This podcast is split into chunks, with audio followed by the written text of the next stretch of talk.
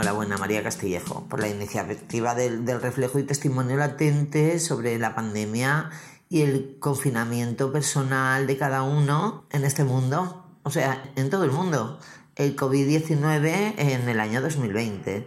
Entonces eh, nos preguntábamos que dónde estábamos, ¿no? Pues yo, como miles de valencianos, estábamos a punto de celebrar nuestras fiestas josefinas aquí en Valencia, en España, las fallas, y tal día como el 11 de marzo y una vez reunidos los representantes, pues se declara el ayuntamiento el Ayuntamiento Valenciano pues declara oficialmente anular las fallas, las mismas. ¿Cómo? ¿Perdona? ¿Esto qué significa?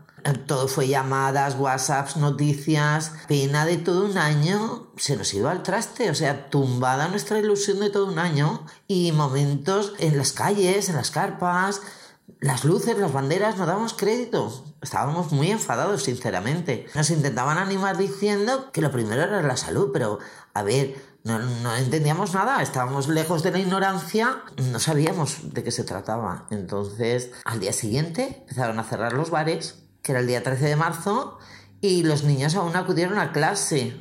No entendíamos tampoco, ¿no? Cómo se celebraban las, las fallas, los niños iban a clase.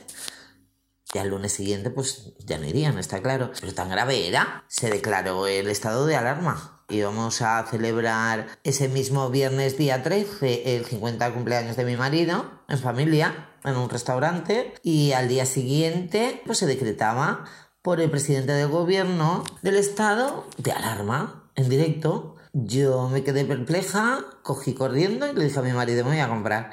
Me fui al súper, o sea, compré lo básico y lo que pude, porque las estanterías estaban ya casi vacías y todo ello pues hacía presagiar algo malo. Eh, yo viví el 23F, toque de queda en Valencia, con los tanques en la calle, la guerra del Golfo, que también eh, eh, con solo 12 años, con mi madre y yo salimos rápidamente a comprar y, porque decía que iban a cerrar fronteras, o sea, había vivido momentos así muy, muy, muy estrictos, o sea, bastante duritos. El 23F lo, lo viví desde la terraza de mi finca eh, con mis hermanos y mi madre esperando a que mi padre llegara con el taxi, porque no podían ir más de dos personas en, en un coche. Entonces mi padre era taxista y en esta vida pues he vivido algunos momentos, claro, en 53 años, algunos momentos que, que han sido así muy, muy perplejos, o sea, que te han, dejado de piedra, ¿vale? Entonces eh, todo eran noticias, inseguridad, medidas de higiene, distanciamiento, caras de qué ha pasado, o sea, no entendíamos nada.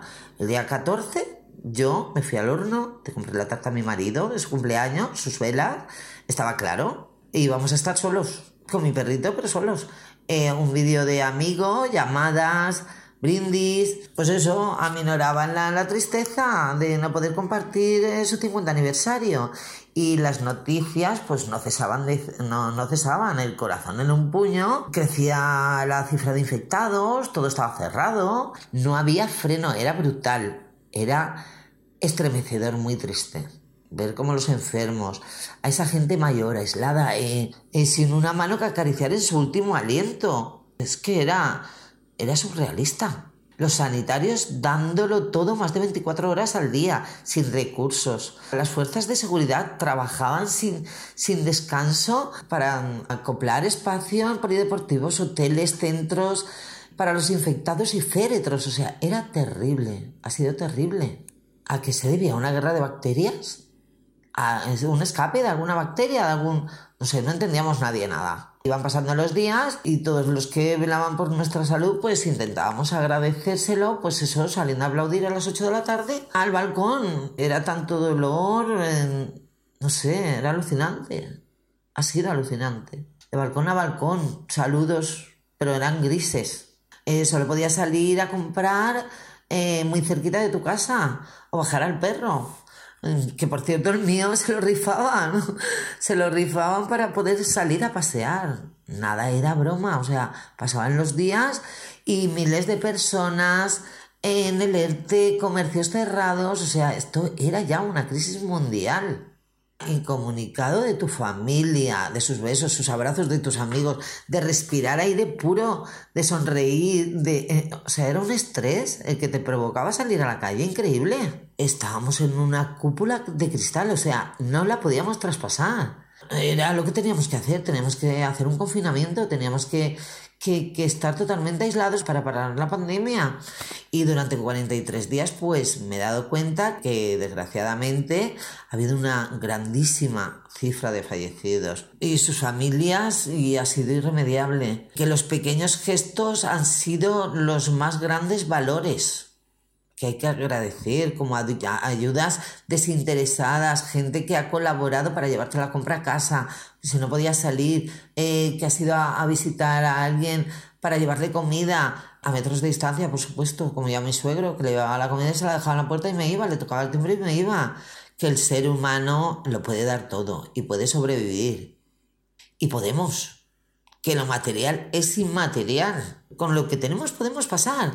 Que la gente, su vida, por tu protección y salud, la arriesga. Que tenemos tiempo para los nuestros. Tenemos tiempo para la familia, para los amigos, el ocio. Criticar todo esto, todo esto que ha ocurrido por no tenernos al día, esto ya se hablará, esto es a post. Y que la naturaleza es vida.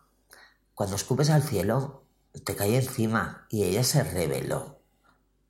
Los enjaulados éramos nosotros ya, el sol brillaba, o sea, los animales iban por medio de las calles, de los pueblos. Era ilógico, no, era lo normal.